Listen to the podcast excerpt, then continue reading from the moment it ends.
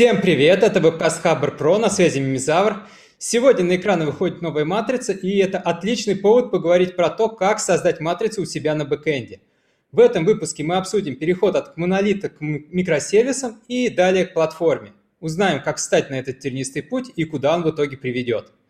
Про то, как подготовить команды к переходу на микросервисную архитектуру и какие тут могут быть подводные камни, нам расскажет зам техдира по бэкэнд разработке в Иве Александр Типков. Александр, привет.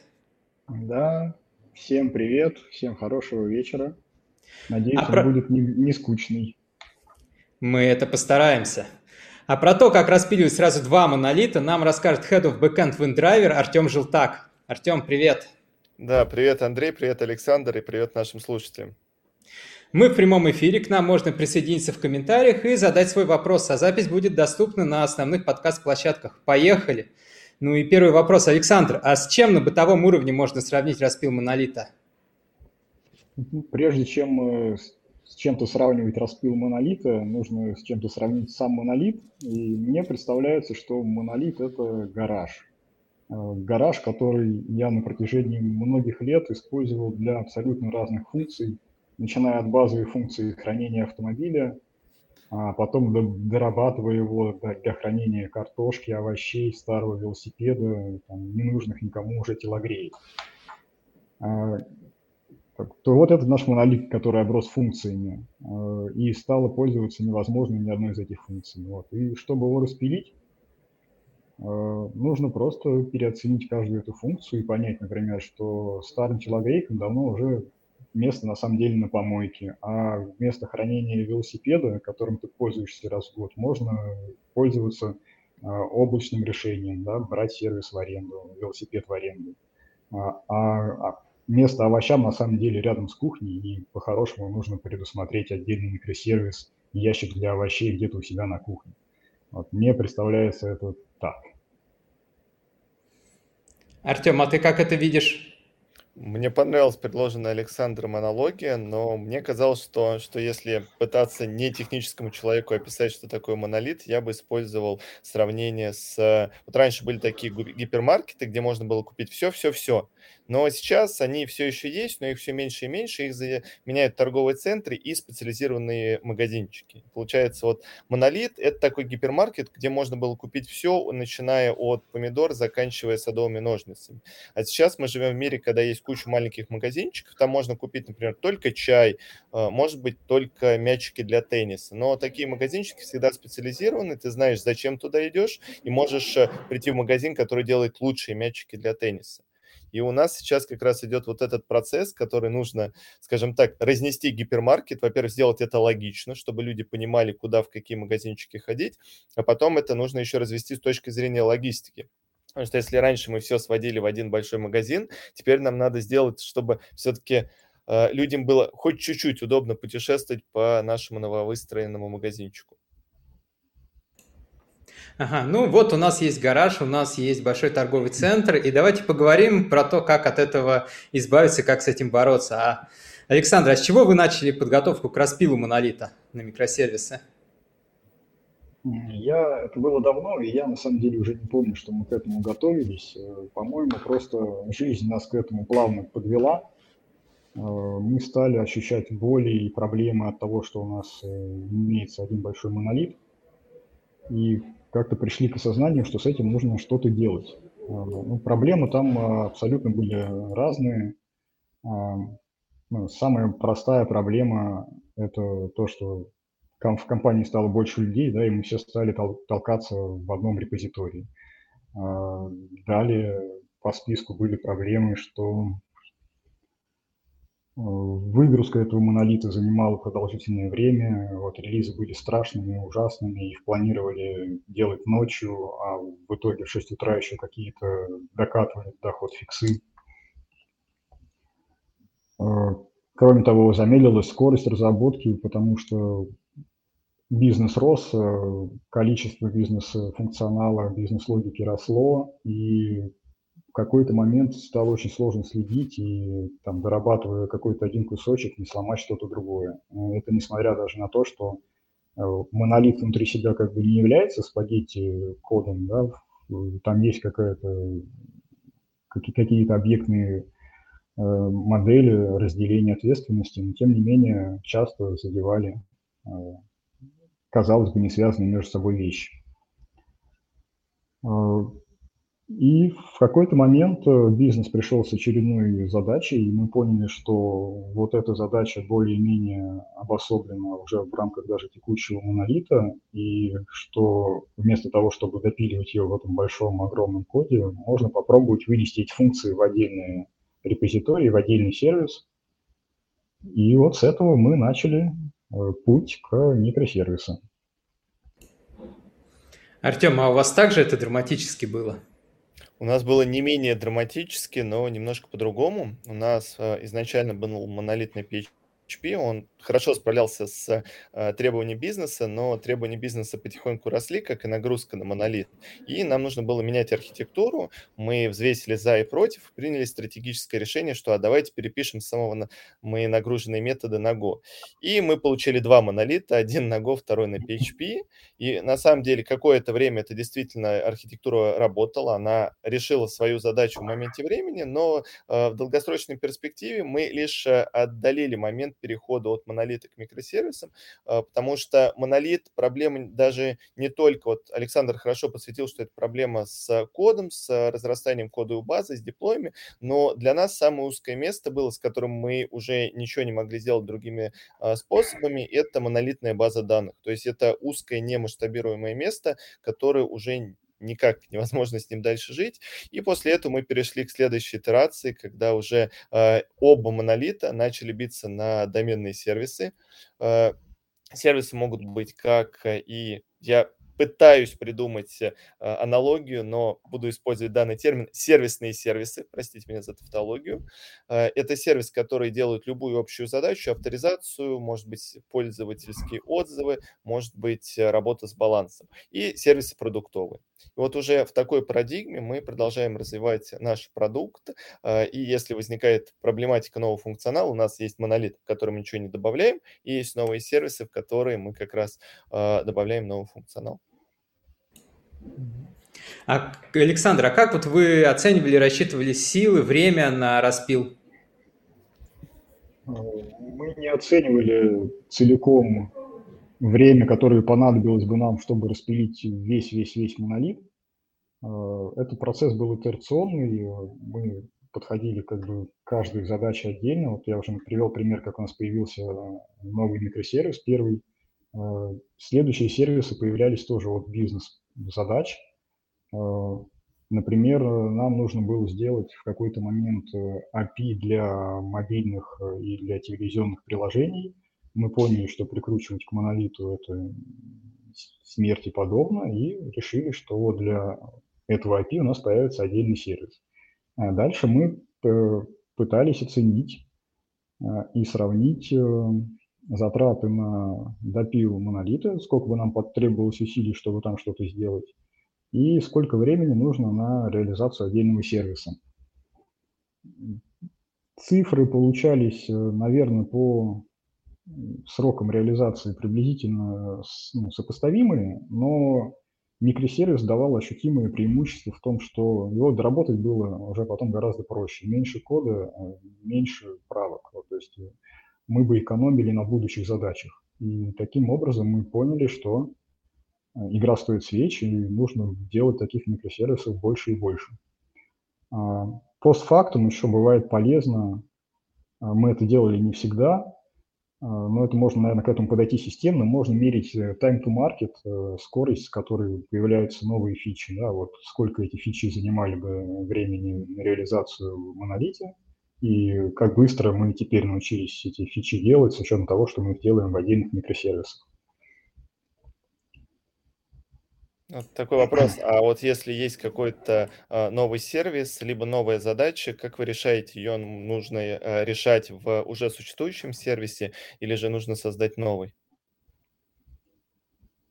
А, это сложный вопрос. Это одна из проблем, с которой мы столкнулись э, после того, как перешли на микросервисную архитектуру.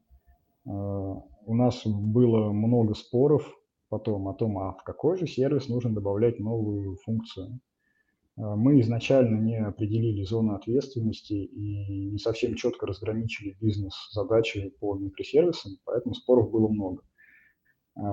Сейчас нам в этом помогает, ну, условно я назову эту, этот процесс архитектурный комитет. В общем, это, скажем так, сообщество или гильдия архитекторов и тим-лидов команд, которые на старте э, во время проектирования микросервисов договариваются, в общем-то, куда э, нужно добавить новые функции.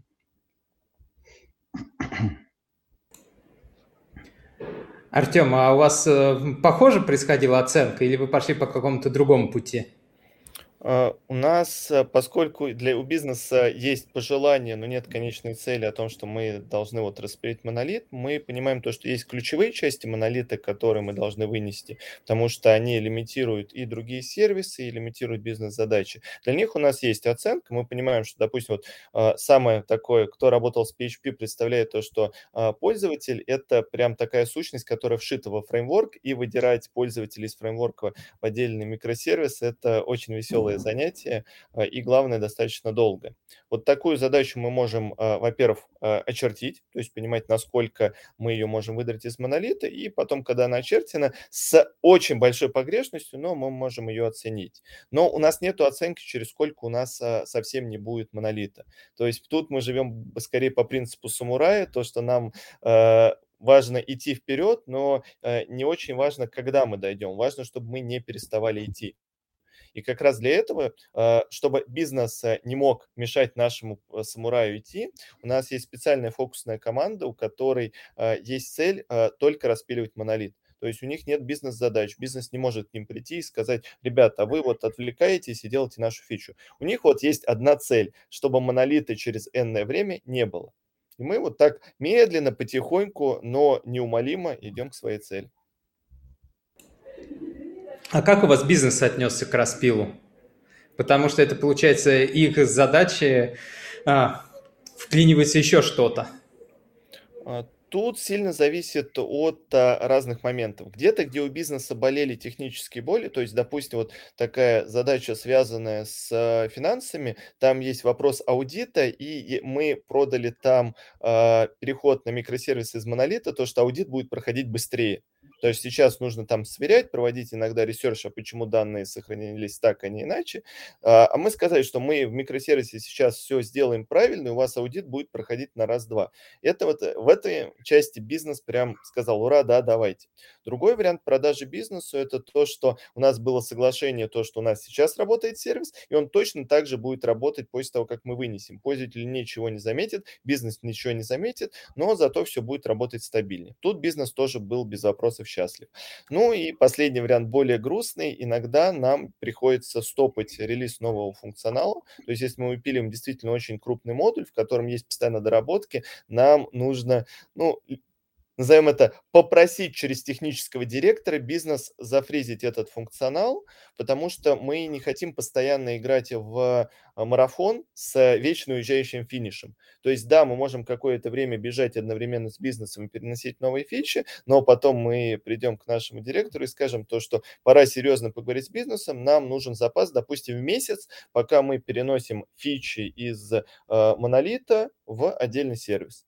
Ну, и мы находим время, когда для бизнеса это будет наименее, ну, назовем это губительно, и когда он готов на такое пойти. Потому что есть некая сезонность, когда мы можем те или иные фичи немножко замедлить, либо перенести в следующий квартал. Александр, а как у вас взаимодействие с бизнесом? Ну, в общем, похоже. Я вспомнил как раз один пример, когда со временем накапливаются некоторые продуктовые проблемы – Э, чтобы решить которые, нужно бы отрефакторить целиком большой участок э, бизнес-логики. И первый раз об этом говоришь бизнесу, э, сколько времени займет решение одной вот этой проблемы, он так бизнес относится, ну ладно, так проблема такая большая, она, наверное, не стоит столько, поэтому мы подождем. И со временем эти проблемы копятся таким образом, и в какой-то момент бизнес сказал – ну, хорошо, вот у нас уже там четыре проблемы, э, мы согласны потратить энное количество времени, чтобы от них избавиться раз и навсегда. И ты в этот момент говоришь, что рефакторинг занимает X времени, написание отдельного легкого сервиса будет занимать тоже X времени, поэтому бизнес, договариваемся с бизнесом и идем вперед, там, ставим цель на квартал какую-то, сделать отдельный сервис и погнали. Еще я вспомнил один момент, очень важный на самом деле, чтобы довести дело до конца. В какой-то момент нужно договориться с бизнесом, что там, доработки вот этого там, монолита или в будущем уже отдельного сервиса, который тоже стал большим, который хочется распилить, э, нужно заморозить и сказать, что вот мы ждем X месяцев, пока у нас не появятся отдельные сервисы. Потому что, как правильно сказал Артем, иначе финиш будет все время убегать вперед и замучаешься там, сливать ветки, делать ребейзы и прочие не очень приятные вещи в GitLab. Я как-то пробовал э, добавить в монолит линтер, и все, все хорошо пошло, а потом я дал на код-ревью, по-моему, 40 тысяч измененных строк и понял, что я был неправ. А как команда отнеслась к такому? Он до сих, этот merge request до сих пор висит на ревью. Все, мы все хотим, чтобы в монолите тоже появился линтер, но мы боимся, потому что э, там вс- всегда есть какая-то задача, которая пересекается с линтом. Гид не настолько умный, чтобы сам разобраться в магии линтера, и мы все откладываем этот процесс. Но я верю, что однажды, ну, либо мы уже к тому моменту распилим монолит. Мы, а... мы проходили, проходили через такую штуку, но, насколько я помню, нам удалось настроить, чтобы линтер срабатывал только на div, ну, точнее, только на измененные файлы. Поэтому мы э, сказали, что вот дорабатываешь какой-то функционал, коммитишь какие-то файлы, и вот эти файлы уже должны проходить по новым правилам линтера. А все старые файлы, которые, может, не трогаются или которые вообще ни разу в жизни больше никто не будет трогать, они остаются все еще по-старому. Это, кстати, интересная тема, что на самом деле не все, что хочется отрефакторить или вынести, вообще нужно еще бизнесу. И вот можно часть функционала просто удалить, и это все равно будет очень полезно для монолита. Такое оздоровительное кровопускание. Ну вот мы поговорили о бизнесе, а давайте теперь просто вернемся к команде разработки. А как переход на микросервисную архитектуру сказался вот на структуре команды? Появились ли новые роли, Александр, у вас? Мы сделали ошибку. Э, мы сделали такую ошибку, что при переходе на микросервисы мы никаким образом не стали менять команду. Э, мы это поняли не сразу, это на нас накатило чуть позже. Э, изначально, пока был монолит, я жил в прекрасном мире, когда у меня любой участник команды может, знает любой участок кода, знает любой участок бизнес-функционала. И точно с такой же картины мира я пошел в, к нашим чудным микросервисам. Однако вот по практике жизнь мне показала, что со временем стали появляться команды в команде. Вот, появлялись э, несколько человек, которые лучше разбирались в новом сервисе. И когда ты пробуешь кого-то еще заставить, ну не заставить, а ставишь еще кому-то задачу сделать какие-то доработки в этом новом сервисе, э, этому человеку нужно уже потратить много времени, чтобы вообще погрузиться в этот сервис, понять, как там что устроено. Э, это даже, а, а иногда даже выучить, наверное, новый язык, потому что э, переход микросервисов э, так соблазняет тебя и провоцирует тебя к использованию новых технологий. В частности, мы начали активно использовать Go. А, поэтому спустя некоторое время после появления микросервисов у нас произошли еще организационные изменения, в том числе и нужные бизнесу. У нас появились отдельные команды, э, кроссфункциональные, инфраструктурные, которые уже занимались отдельными какими-то частями нашего большого продукта. И также со временем у нас э, произошло распределение микросервисов по командам. Э, а следующую ошибку, которую мы получили, это то, что мы сразу не выделили роль архитекторов то есть фактически у нас был человек, который принимал решение, в какой сервис в итоге должен попасть, должна попасть новая функциональность.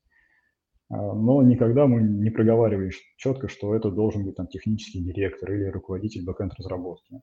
Поэтому у нас всегда было много споров, и не все сразу соглашались брать на себя ответственность, а ну, итоговую, а куда же добавлять новую функциональность.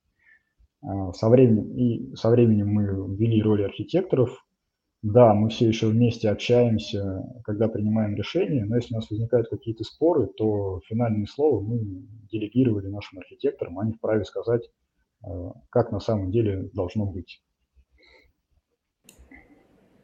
А вы архитекторов у себя выращивали или искали на рынке? А, нет, мы не искали. Архитекторы выросли внутри Иги. Несколько человек, которые лучше всего разбирались в монолите, у которых есть к дарк, там, высокому уровню абстракции, к проектированию, и как-то органически они появились у нас сами по себе. Артем, а как у вас вот такой процесс изменения в команде шел? А, я вот, правда, задумался на тему архитекторов, извиняюсь, что перехватил вопрос. Вот получается, а, у нас есть вариант действительно расти архитектора внутри команды. Это человек, в котором ты уверен, в котором, а, который будет выстраивать ту архитектуру, которая была до этого. Но при этом также интересно, если архитектор со стороны, когда он может посмотреть свежим взглядом на все, что сделали, и без опыта, который уже есть в построении, предложить какие-то другие решения. Это тоже такой интересный челлендж.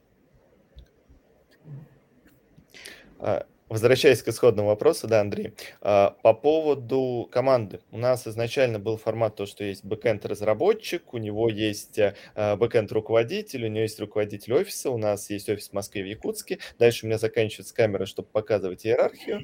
А, и эта система хорошо работала для монолита, но она плохо работает, если мы начинаем работать с микросервисами, потому что все команды э, хотят свое, то есть у фронтенда есть э, свои задачи, у мобильных клиентов свои, у бэкенда свои.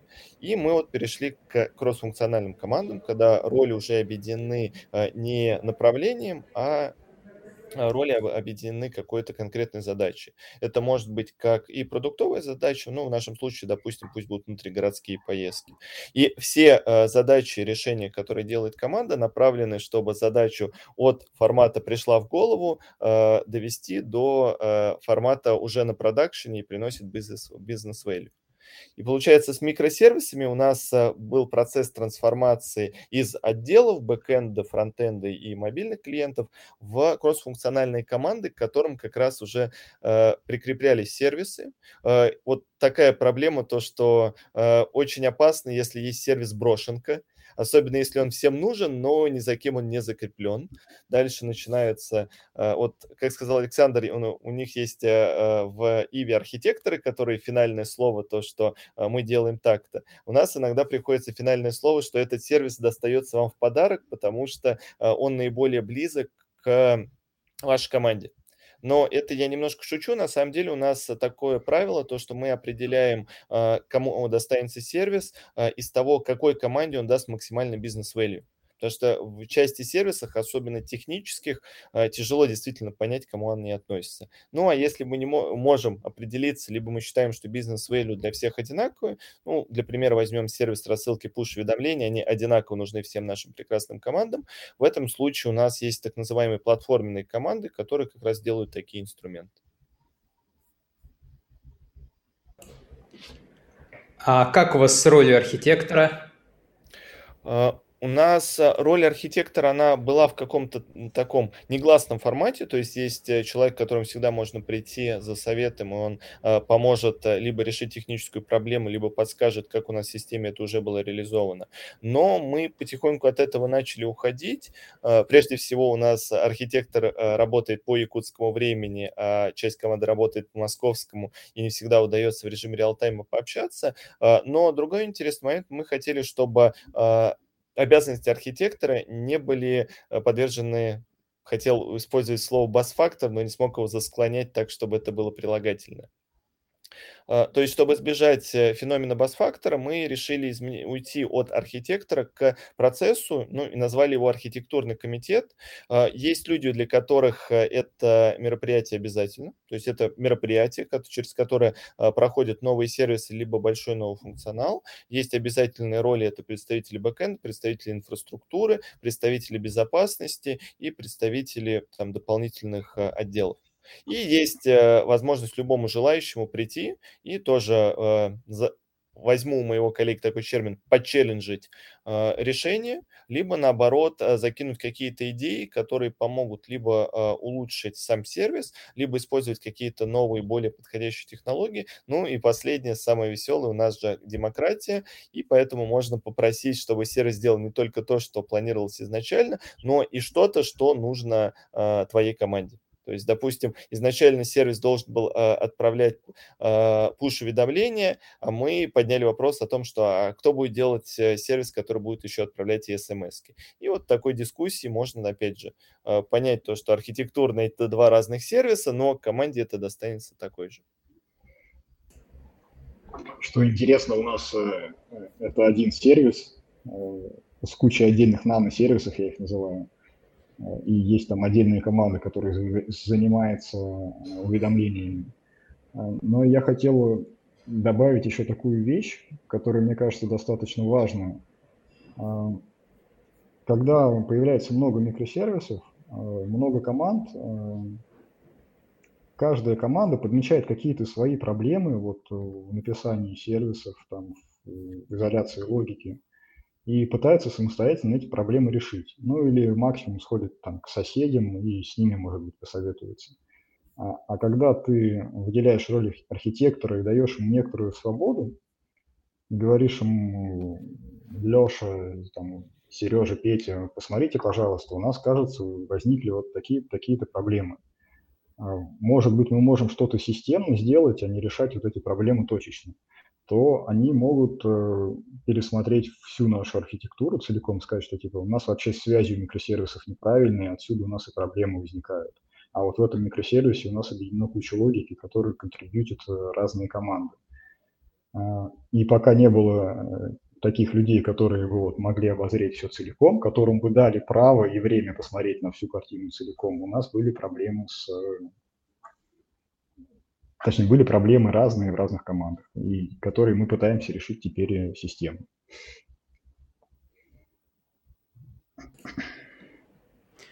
А вот, э, Александр, ты упомянул проблемы. А какие вот для вас появились новые проблемы после того, как вы перешли на микросервисы?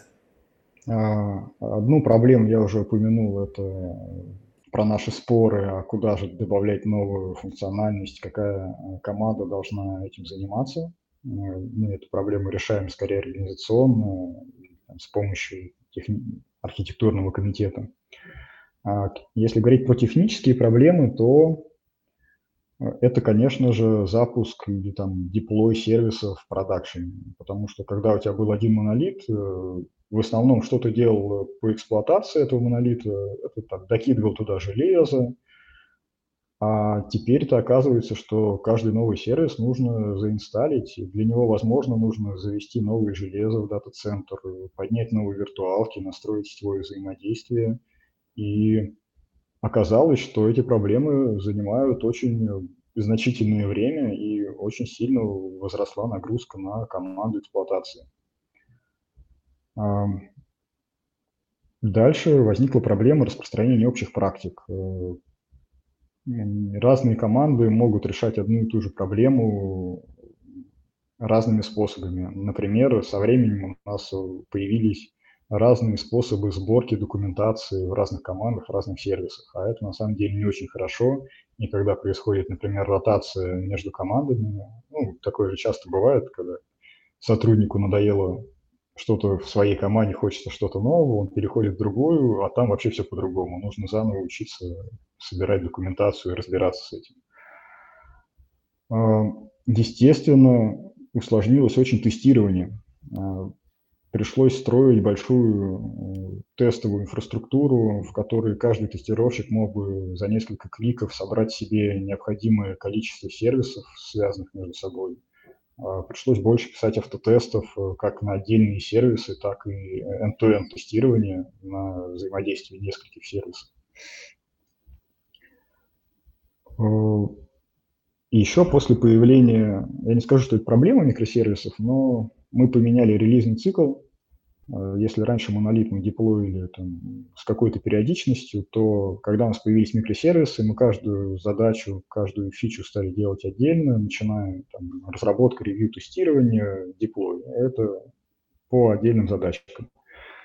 Э, это избавило нас от необходимости делать ночные релизы. Вот, у нас стали релизы происходить э, круглые сутки, каждый день можно делать э, десятки релизов, и со временем появились механизмы, чтобы разруливать очередь этих релизов. Э, тоже мы к этому пришли не сразу, но появился бот, который следит, кто что хочет выгрузить, и не пересекаются ли разные выгрузки, и не могут ли одна другую затронуть. Вот это основные проблемы. А получается, что вот это вот решение перейти на микросервисы, оно вызвало лавинную реакцию, да, которая начала затрагивать другие команды, другие подразделения. А, во-первых, э, выяснилось, что хорошо бы, чтобы разные команды возникли, а не одна большая монолитная команда. Э, да, это изменение пришлось сделать. Ну и бизнес тоже к этому шел. Бизнес тоже хотел, чтобы были разные команды, а не в одной очереди э, бэклога всем, всем пихаться. А, пришлось, э, отдел тестирования пришлось тоже разделиться на разные команды. То есть появились кроссфункциональные команды, где разработчики и тестировщики вокруг отдельных сервисов. Э, пришлось усиливать отдел эксплуатации очень сильно. Артем, а вы тоже со всеми этими проблемами столкнулись? Или чего-то избежали? Я думаю, то, что в целом проблемы, они а, общие для всех. Я, наверное, только хотел бы еще добавить к Александру а, одну такую проблему, которая чуть менее явная. То, что вот мы говорим про техническую часть, у нас есть еще огромное комьюнити разработчиков внутри а, нашего коллектива. И когда мы переходим от монолита к микросервисам, вот я, наверное, привел бы аналогию. Вот я, иногда, я учился в университете, и когда я встречаю людей из моего университета, я всегда чувствую, о, да как же я рад тебя видеть. Хотя я до этого ни разу этого человека не видел, но у меня уже есть теплые чувства к человеку, который закончил тот же вуз, что и я.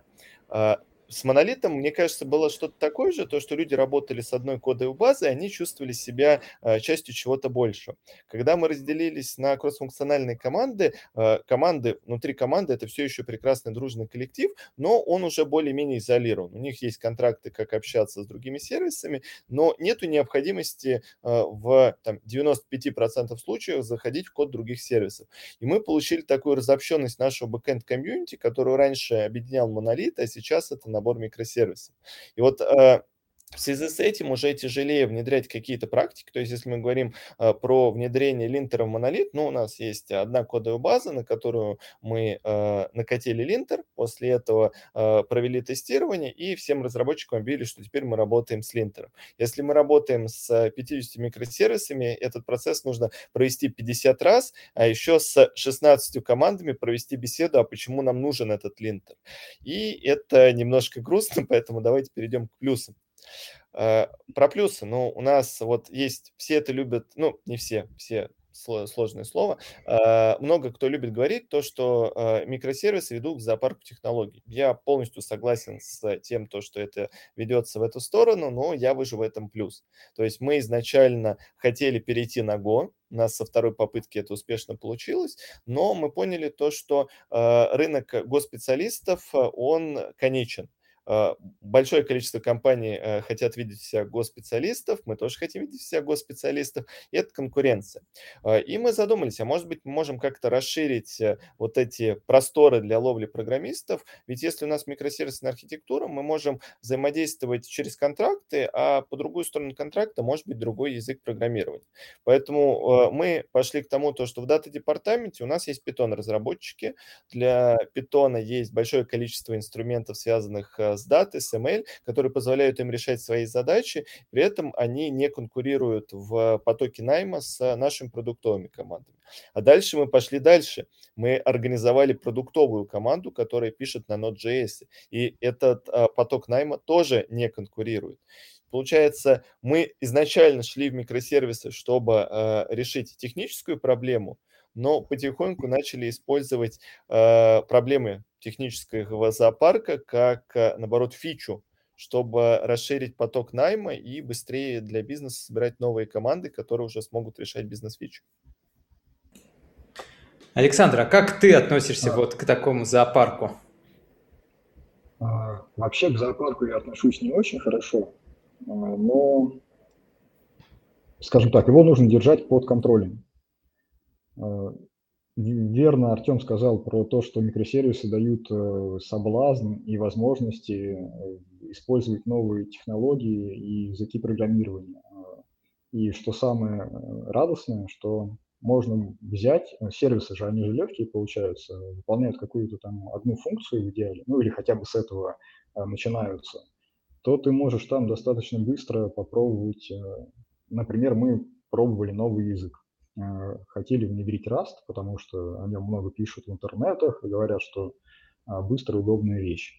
А, микросервисы дали нам возможность попробовать, э, но, к сожалению, мы пока поняли, что нам э, Rust не подходит. Ту же задачу мы можем решать на Go с такой же степенью эффективности, ну, то есть производительности, ну, зато нам не нужно растить компетенцию новую, а, потому что растить новые компетенции, это на самом деле э, не быстро и э, сложно потом комьюнити поддерживать в компании вот, людей, которые этой компетенцией обладают. А, зоопарк появляется, но его нужно держать в, в рамках, э, поэтому мы у себя используем такую вещь, которую некоторые называют радар технологий. А, это не это документ, э, в котором перечислены наши используемые языки программирования, их версии, э, какие-то библиотеки, э, инструменты, хранилища. И у каждого инструмента написано, в общем, на какой стадии он сейчас в Иви используется. Стадии начиная от того, что мы пробуем этот инструмент сейчас внедрить, и заканчивая, что этот инструмент мы уже давно пробовали, выпилили, и больше к нему возвращаться не надо, он нам не подходит, от него одни только беды.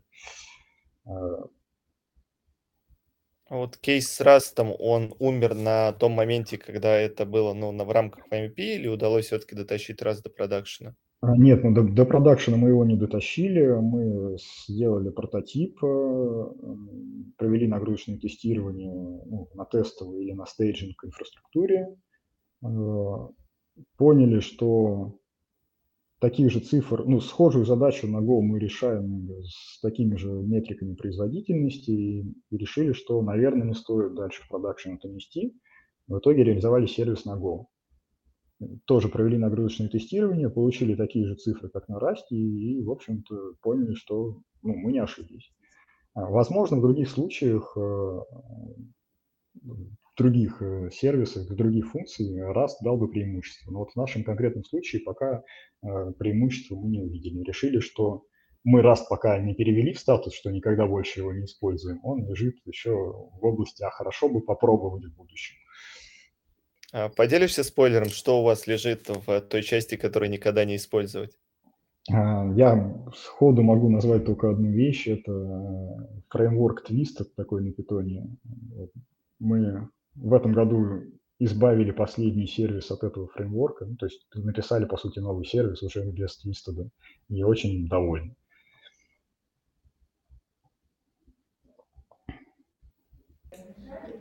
А вот мы сейчас поговорили про проблемы, а давайте поговорим вот эта точка, к которой сейчас пришли. Вот, Артем, на каком сейчас этапе вы и как вы думаете дальше развивать? А, если говорить про микросервисы, мы уже прошли точку невозврата, то есть мы не планируем возвращаться обратно в монолит.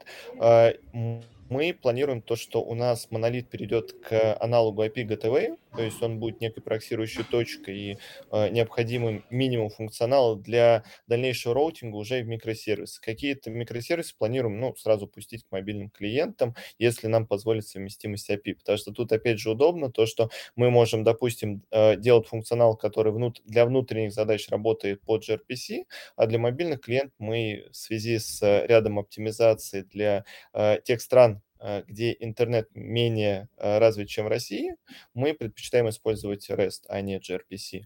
Вот мы собираемся двигаться туда дальше, собираемся э, лучше выделить роль архитектора, то есть вот идея, которую высказал Александр, то, что нужен системный подход, мы видим то, что эта роль нам понадобится, но чуть-чуть позднее. Сейчас нам нужно, скажем так, набрать вот этот разгон, с, с которым уже нам понадобится архитектор, который сможет это а, анализировать и направлять нас дальше.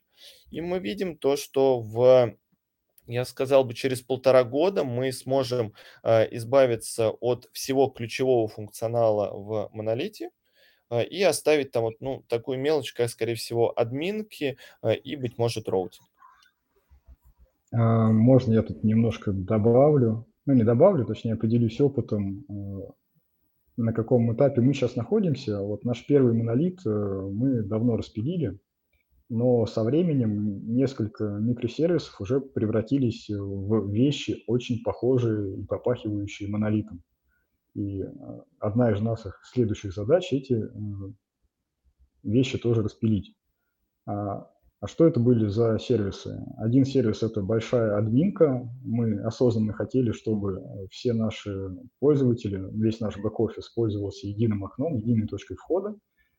В итоге это огромная админка, которую сейчас стало практически невозможно дорабатывать. Ну, дорабатывать возможно, писать новые разделы возможно, но, например, обновить там версию Python уже э, нереально, потому что это огромные изменения в там, тысячах файлов и огромное время потом на регрессионное тестирование этой админки.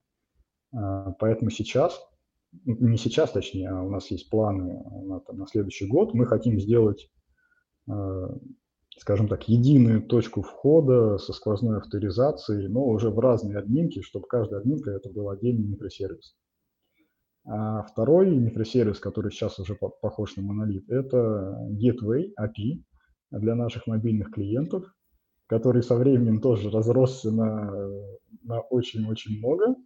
И сейчас мы поняли, что э, пора бы его тоже разделять, на делать разные сервисы под разные, скажем так, разделы API-шки.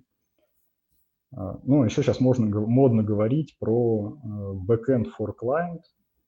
Э, мы сейчас задумываемся на том, а не попробовать ли нам на самом... Если раньше мы пытались сделать такой API, в котором все четкие э, какие-то объекты и функции, то теперь мы... Э, есть желание пообщаться поплотнее с клиентами и сказать, ребята, а вот что вы хотите? Э, давайте мы попробуем сделать сервис, который будет решать конкретную вашу задачу. И микросервисная архитектура помогает как раз быстро это попробовать.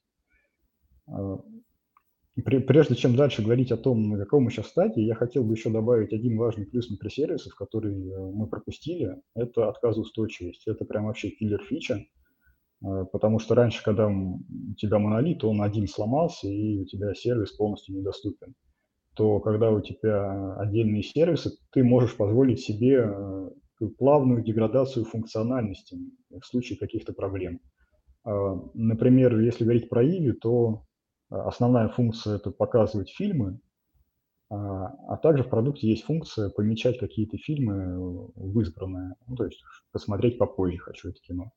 А, если вдруг у тебя какие-то проблемы вот с этим сервисом, который помечает фильмы посмотреть позже, то это, эти проблемы уже не мешают выполнять основную функцию и показывать фильмы э, всем остальным пользователям. Так, и на каком мы сейчас этапе, э, с учетом того, с учетом проблем, о которых я говорил ранее, э, я очень хочу сделать э, все наши сервисы похожими друг на друга. Поэтому мы сейчас на пути к платформе. То есть мы уже делаем свою платформу, мы ее уже используем в каких-то сервисах, под платформой я понимаю набор э, каких-то инструментов, правил или шаблонных решений, э, как вокруг э, разработки, то есть написания бизнес-логики, так и вокруг инфраструктуры ну, или решения эксплуатационных вопросов. То есть прежде всего в платформе у нас есть шаблоны сервисов, это отдельные репозитории в GitLab, в которых лежит код, который уже там, умеет отправлять метрики, умеет отправлять данные телеметрии, например, а, умеет валидировать запросы. А, теперь, э, чтобы какому-то разработчику начать писать новый сервис, ему нужно склонировать этот репозиторий и просто добавлять туда новую бизнес-функциональность. А, кроме того, в этих же шаблонах э, используются типовые э, настройки CI э, и CD, и уже разработчикам не нужно заново изобретать способы доставки этого сервиса до боя. И, конечно же, в этом плане нам очень помогает такой замечательный инструмент, как Kubernetes – Э, который мы у себя внедрили и сейчас пытаемся использовать на полную и перетащить туда все, все микросервисы, которые у нас когда-либо появились, когда-либо были созданы. Тут вспоминается шутка, что Kubernetes решает те проблемы, которые до его создания даже не существовали. А, шутка хорошая, но без Kubernetes э, доставка нового сервиса в бой занимала месяцы. Ну, то есть реально можно было потратить месяц, чтобы новый сервис появился в бою. Сейчас доставка нового сервиса до продакшена занимает от силы день. А, в идеале мы хотим свести это еще более меньшим затратным, чтобы это можно было сделать э, по кнопочке в каком-то интерфейсе. Нажал на кнопку, у тебя э, появился Э, появился новый репозиторий, из этого репозитория уже можно делать деплой в продакшене. В продакшене уже есть поды для этого сервиса и уже настроен роутинг, мониторинг и прочее, прочее. А, мы столкнулись с похожей идеей, то есть, ну, все, что ты рассказал, корректно и для нас, но а, мы пока не готовы к тому, что вот все по кнопочке, у нас есть шаблон только для Go. Тут как раз вопрос к тебе, а у вас уже шаблоны есть для всех языков программирования или только для каких-то конкретных? Ну, я имею в виду всех языков, которые у вас есть на тех радаре. А, для всех нету. У нас есть для наиболее используемых языков ну, Python, Go, Э, Причем на питоне есть шаблоны для э, синхронного, так и для асинхронного, то есть для асинкового. Это разные шаблоны. А есть отдельный шаблон на сервис с админкой, ну, то есть Django внутри. Следующий шаг, который мы хотим сделать, мы хотим сделать единый диспетчер сервисов, э, в котором бы видно уже было, какие сервисы где запущены, как они между собой взаимодействуют, причем не на описательном уровне, что вот в документации написано, что сервис А обращается к сервису Б, а фактически. Поэтому мы внедряем телеметрию, чтобы можно делать было трассировку запросов и отследить на самом деле, а как запрос от клиента или от пользователя проходит по всему нашему а, сложному бэкэнду. А, и то есть сейчас, пока приходится много операций делать вручную, склонировать репозитории, там, переименовать э, шаблон на название сервиса, в итоге эти операции на самом деле автоматизируются, нужно просто потратить немножко времени и написать для этого сервис. А, я начал говорить про платформу. А, кроме шаблонов, а, на самом деле тут еще важная вещь была, которую мы начали использовать. Мы пришли к единому языку общения между сервисами. Мы решили, что для этого будем использовать протобаф. Протобаф позволяет задекларировать, ну, скажем так, контракт или API-сервиса, и больше не возникает ситуации, когда у тебя в документации написано одно, а фактически сервис ведет себя по-другому. А, кроме того, по этим э, там активные сообщества, куча разных плагинов, и по описанию, по этим протофайлам э, сразу можно сгенерировать код как клиента, так и сервера. И плюс мы из коробки получаем возможность выбирать, как же нам общаться, текстово или бинарно. Вот Протобаф имеет бинарный протокол, и в некоторых наших случаях, переключаясь, перейдя на бинарный протокол, мы получили прирост производительности – Э, за счет того, что питону больше не нужно парсить э, строки, э, он работает уже с бинарными данными, и в каких-то случаях мы сэкономили время раза в два. На масштабах всего бэкэнда мы понимаем, наверное, что если все перевести на это, то можно значительно снизить время ответа бэкэнда, а это, в общем-то, важный параметр – который зачастую, правда, продукт э, не понимает, но желание сократить время ответа, оно должно быть э, в подкорках, наверное, у там, бэкэнд-разработчиков.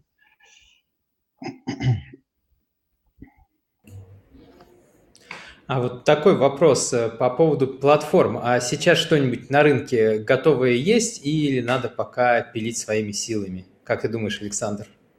А, у меня такое мнение. На конференциях часто общаешься с представителями других компаний, и я очень часто слышу от них э, подобные слова, что ну, мы делаем свою платформу, где можно по кнопочке развернуть новый сервис или новое хранилище. И почему-то все говорят, что мы делаем свое. А, мы изучали вопрос каких-то готовых решений. Я, к сожалению, немножко забыл. Мне кажется, это было решение от Oracle – а, это было где-то год назад мы смотрели, и тогда меня отпугнул ценник, потому что, если я не ошибаюсь, ценник там был в районе 3000 э, зеленых рублей за один хост, а, на масштабах, когда у тебя тысячи хостов, кажется, что это, правда, как-то многовато. И, наверное, мы сами в состоянии дешевле это решение реализовать. А, Плюс, э, вот, переходя на платформу, э, мы хотим в будущем иметь возможность э, использовать не только свою инфраструктуру, свое железо, но и иметь возможность работать с облаками и сравнивать, а в общем-то, где дешевле использовать свои железки сейчас или вот этот сервис будет эффективнее и экономичнее работать в облаке у какого-то провайдера.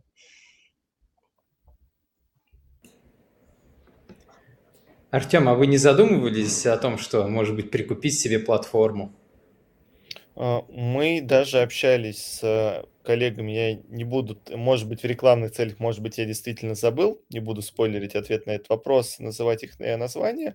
А, они предлагали нечто подобное, что мы разрабатывали, но мы поняли то, что за а, тот же прайс нам проще за там несколько месяцев разработать решение, которое мы дальше будем развивать туда, куда нужно нам. То есть у нас не было гарантии, то, что весь функционал, который нам нужен, они реализуют, и опять же у нас могут быть какие-то свои требования, связанные в том числе с безопасностью, безопасностью, связанные с геораспределенностью, которые они не были готовы нам предоставить. То есть это можно было работать, но моя позиция то, что у нас есть два этапа, когда а, да, ладно, три этапа. Самый это Pet Project, когда у нас есть э, VPS за 10 долларов.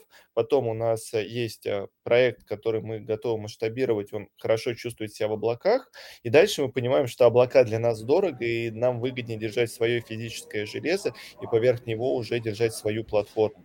И я пока не видел продуктов, которые э, по удобству похожи на облака, но дают тот же инструментарий, то, что своя платформа над железом. И такой момент, если мы говорим про крупные компании, у всех крупных компаний, у которых я слышал, что есть уже такая платформа, у них есть большое количество ресурсов на разработку этих платформ. А у стартапа, который будет предлагать свое решение, таких ресурсов нет, и поэтому, скорее всего, вот все стартапы, которые пытаются сделать такую платформу, они либо поглощаются другой компанией, которая их съедает и забирает эту платформу себе, либо, к сожалению, не выстреливают. Но это чисто мое субъективное мнение. И вот нас в комментариях спрашивают, а вы свои решения не планируете выложить в open source? А, Александр. Если честно, э, я бы, я давно уже мечтаю, чтобы внутри Иви появилось что-то серьезное, что можно было бы выложить в open source. Пока мы к этому еще не готовы, но загадывать не буду. Я искренне надеюсь, что что-то у нас получится. А, общаясь с другими компаниями российскими, э, я тоже них спрашивал, ребят, ну у вас же есть э, платформа, по описанию очень похожа на то, что нам нужно, может быть, э, поделитесь или ну, хотя бы с нами или не со всеми.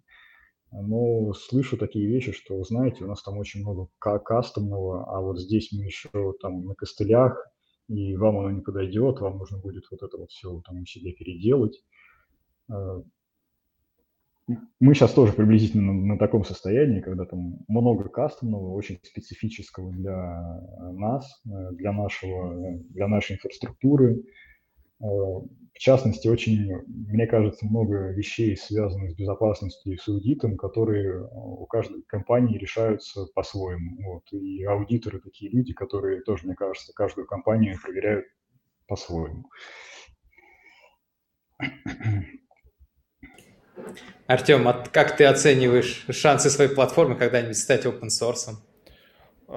На самом деле, если мы говорим про полноценную платформу, я их оцениваю все-таки скорее как низкие, но я думаю, со временем часть решений, то есть не полностью всю платформу, но какие-то ее части мы будем выкладывать в open source, потому что всю мы действительно не готовы поделиться с точки зрения аудитов и безопасности, с точки зрения того, то, что платформа это комплексный продукт, который, э, скажем, э, мне вспоминается цитата, по-моему, из Яндекса, то, что даже если мы полностью расскажем, как все работает, вам это не поможет.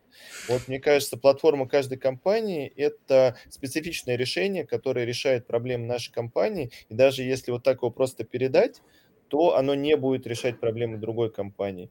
Но если мы возьмем какие-то модули, которые решают как бы ту это конкретную проблему, их хорошо опишем понятным языком не только внутри э, нашей терминологии, но и для всего комьюнити, то это будет действительно полезно. Вот шанс такого, что появятся такие модули, я оцениваю как чуть выше среднего. А вообще в будущем может появиться такое вот э, решение он premise или в открытом доступе, как, вот, э, как раз платформа?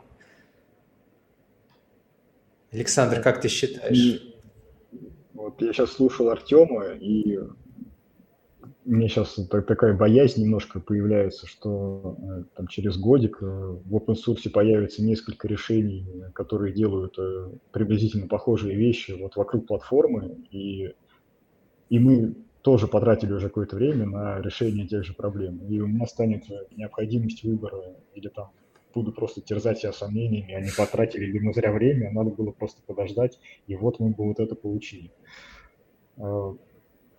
Я уже ранее говорил, что я очень хочу, чтобы что-то появилось в open source. Возможно, куски платформы появятся, может быть, э, там и сама платформа. То есть я, наверное, считаю, что э, рано или поздно э, появится инструмент, который будет подходить многим компаниям, который будет, ну, будет в достаточной степени конфигурируемый, настраиваемый под конкретные нужды каждого клиента, скажем так. Наверное, появится. Об этом просто нужно больше общаться, э, видимо, больше статей про, по платформе, и тогда э, это приблизится замечательное будущее, когда появятся готовые продукты. Артем, а ты ожидаешь, не боишься также, вот, что потраченные силы, есть своя платформа, бац, в open source что-то классное, что универсальное и решает задачи? Ну, хотелось бы верить, что появится такая серебряная пуля, но пока жизненный опыт мне подсказывает то, что все такое классное, оно теоретическое, и там нельзя будет грабить караваны, а тогда наше решение лучше. И у нас э, вопрос из комментариев, он нас возвращает к микросервисам. Татьяна Акимова спрашивает, с микросервисами баги стало легче детектировать или сложнее с учетом интеграции? А, стало интересней. Э, во-первых, э, стало гораздо быстрее детектировать баги в продакшене. Э, это связано в том числе и с изменением релизного цикла. Но теперь ты после выгрузки уже, если у тебя возникают какие-то ошибки в логах или там проблемы на метриках, ты сразу понимаешь, а что вызвало, какой релиз вызвал эти ошибки. Ты можешь откатить вот этот один микросервис на предыдущую версию, Э, и спокойно, ну, сбои, ошибки ушли, и можешь спокойно в тестовой инфраструктуре разобраться, в общем-то, что это было. А, но во время разработки э, баги стал искать интереснее, потому что тебе кажется, что вот твой сервис написан правильно, и делает э, все, что нужно. Но иногда в нем возникают какие-то непредвиденные ошибки, которые, оказывается, являются следствием того, что второй сервис, к которому ты обращаешься, не всегда делает все с точностью так, как описано в документации. И в этом плане стало интереснее. Артем, а у вас как стало интереснее, легче? Ну вот интереснее точно стало, вот легче. Тут сложный вопрос. Наверное, если мы говорим про э, сервисы, которые делают что-то простое, то есть они получили запрос, его как-то обработали и вернули без прокси, без хождения в другие сервисы, то да, стало проще. Если мы говорим про э, какую-то сложную логику, которая там примеру, асинхронно через кавку обрабатывает какие-то задачи, либо просто у нас приходит запрос в один сервис, он идет еще в два сервиса, потом что-то делает, то тут действительно стало э, сильно интереснее и на самом деле сложнее, потому что у нас появилась возможность словить проблемы не только бизнес-логики, но еще и сетевого характера. Если у нас проблемы сетевого характера, надо вот так гулять по трейсу и смотреть, где именно мы их поймали, и после этого разбираться, а, штатное ли это поведение или нет. И у нас был один интересный кейс, когда мы нашли баг в том, то, что у нас не совсем корректно была настроена сеть, и трафик вместо того, чтобы идти относительно напрямую от сервиса до сервиса, а, то он пошел у нас таким зигзагом, заглянул в другую страну и только потом дошел до нужного сервиса, и у нас при нашем конфиге это превратилось в тайм-аут, а тайм-аут в той части кода был, ну, более-менее э, штатной ситуацией. Мы долго не могли этот баг найти, потому что, ну, вроде тайм-аут, вроде баг, а с другой стороны штатная ситуация. Ну, стало интереснее, это точно. И... Расследование стало похоже на расследование каких-то детективных историй, где ты по кусочкам, э, по уликам или артефактам каким-то пытаешься восстановить картину произошедшего, Поэтому при переходе на микросервисы нужно основательно вложиться как в систему логирования, э, мощную, производительную, где бы все логи собирались в одном месте. А это не всегда просто с учетом там, больших RPS, например, и большого количества сервисов. То есть иногда проблема на самом деле кажется, что вот же запрос не пришел, а на самом деле э, у тебя логи еще не дошли. А, что-то еще хотел сказать. Ну да ладно. И у нас последний вопрос. А давайте представим, а что нам ждать в ближайшем будущем? Александр, как думаешь? Ну, я не знаю, чего нам вообще в, в общем будущем ждать. Я как бы знаю, к чему мы идем э, относительно своей платформы, еще что мы хотим там сделать. Что мы хотим? Мы хотим э, какую-то сделать единую шину данных, э, чтобы не нужно было между микросервисами общаться ну, request-response, да, асинхронное взаимодействие вести. Мы пока этого не внедрили везде. Ну, то есть системно не внедрили. Где-то есть несколько реализаций очередей, но они э, не то, чтобы каждый сервис может ею пользоваться. Э, хотим сделать автоматизированное э, создание хранилищ, э, тоже по кнопочке. Вот автоматизирование поднятия и создания сервисов мы уже почти закончили, считаем, что сделали. А вот с хранилищами пока проблемы, и на это все еще приходится тратить время эксплуатации. Хотим сделать единую, я уже говорил об этом, какую-то мета-админку, единую точку входа, диспетчер над всеми остальными админками с сквозной авторизацией.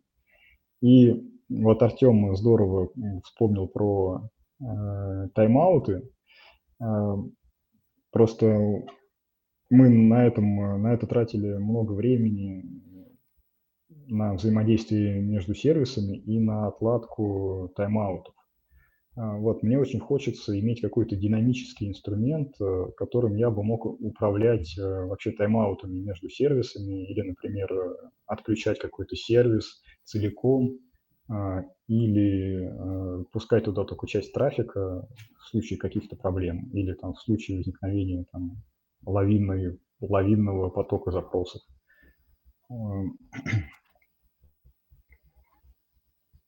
У нас есть похожий инструмент. Ну, если мы говорим про тайм-аут, то мы используем для этого конфиги. Тут достаточно скучно. А если говорим про лавинообразный эффект, у нас есть, ну, назовем это отдельный прокси-сервис, который как раз умеет рубить часть трафика на случай, чтобы не допускать лавинообразный эффект. То есть, если мы понимаем, что с каким-то сервисом что-то не то, и он должен там допустим, обрабатывать 15 э, тысяч РПС, а почему-то справляется только с 5, мы, пользуясь принципом, что лучше треть запросов обработается корректно, чем 0% обработаются кое-как, э, у нас вот есть такое. Э, и, с одной стороны, да, это крутой инструмент, который позволяет в экстренных ситуациях нам сделать некий такой workaround, но, с другой стороны, это и опасный инструмент, потому что он всегда приводит к проблему части пользователей. Да, э, очень похоже э, то, чего мне хочется. Просто да, там, когда конфиг, э, когда у тебя тайм-аут в конфиге, его изменить нельзя быстро, потому что это папит, там, пока все раскатится по десяткам сервисов. Хочется прямо динамически, чтобы так вот хопа, и все поменялось. И про деградацию функциональности я тоже как-то вначале говорил и считаю, что на самом деле это благо, что такая возможность есть, что, ну окей, часть пользователей не получит какой-то функциональность, зато остальная часть пользователей при этом будет спокойненько работать. И у тебя появляется лишнее время, у тебя уменьшается стресс на то, чтобы спокойно разобраться с проблемой. Э, для бизнеса это на самом деле очень важно. И для пользователей это тоже плюс, э, потому что ну, не все страдают, а кто-то все-таки пользуется функцией нормально. Все хотят посмотреть кино на Новый год спокойно, чтобы не возникало каких-то проблем.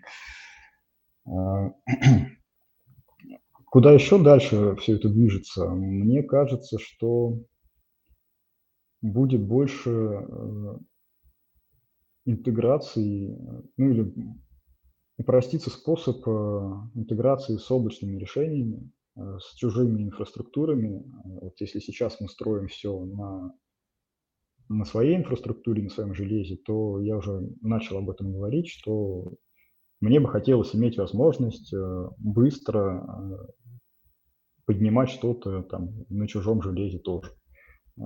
Там не всегда технические вопросы, там куча еще организационных вопросов, э, связанных с бухгалтерией, но это, наверное, тема отдельной дискуссии.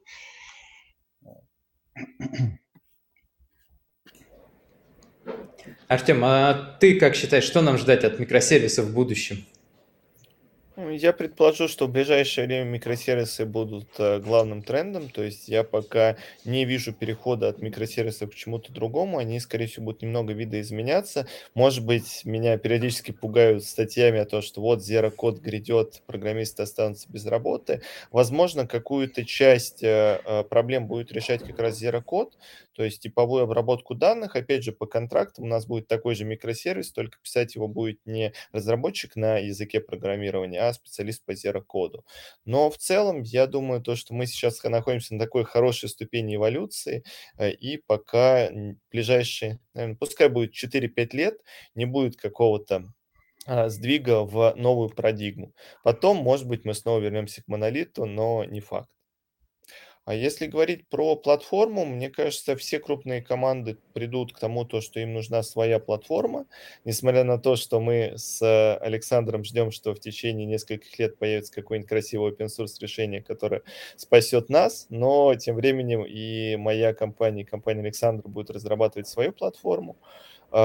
С нашей стороны мы сейчас видим э, возможность дать разработчикам больше инструментов, которыми они смогут пользоваться сами. То есть, если это нужно проводить э, допустим, об тестировании, если нужно делать хитрости с релизами, будь то канаречный релиз, либо зеркалирование трафика, чтобы это могли делать разработчики без привлечения девопсов. Потом вот э, то, что уже удалось сделать Александру, нам только предстоит. У нас сейчас э, платформа заточена под наш основной язык программирования Go, но мы внедрили у себя Python и Node. Сейчас мы, э, ну, назовем это полувелосипедными путями, запускаем их в нашей платформе, но хотелось бы дать им такие же нативные инструменты, как у нас на Go, чтобы они тоже могли сканировать репозиторий и счастливо с метриками, логами и всем-всем-всем начинать э, работать. А, потом идет важный а, вопрос а, как и безопасности данных, так и веселых законов наподобие GDPR. То, что нам нужно уметь шардировать не только сервисы, но и э, работать с базами данных в определенных юрисдикциях. То есть мы хотим иметь инструменты, которые позволят работать и с этим. Ну и Э, продолжать развивать платформу, чтобы она была прежде всего э, стабильной и прозрачной, потому что у нас мониторинг наше все, мы должны понимать, как вся наша платформа функционирует. И мне понравилась идея, которую предложил Александр, что как раз э, выстраивать связи между сервисами не на основе документации, а на основе данных с платформы, данных трассировки. Спасибо, и это был последний вопрос. Всем спасибо за эфир, это был Хабр Про. Оставайтесь на связи, слушайте нас на основных подкаст-площадках и получайте от разработки удовольствие. Всем хорошего вечера. Всем спасибо, всем, пока. Всем, всем пока, Андрей, Артем, спасибо за интересную беседу и хорошего просмотра «Матрицы». Да.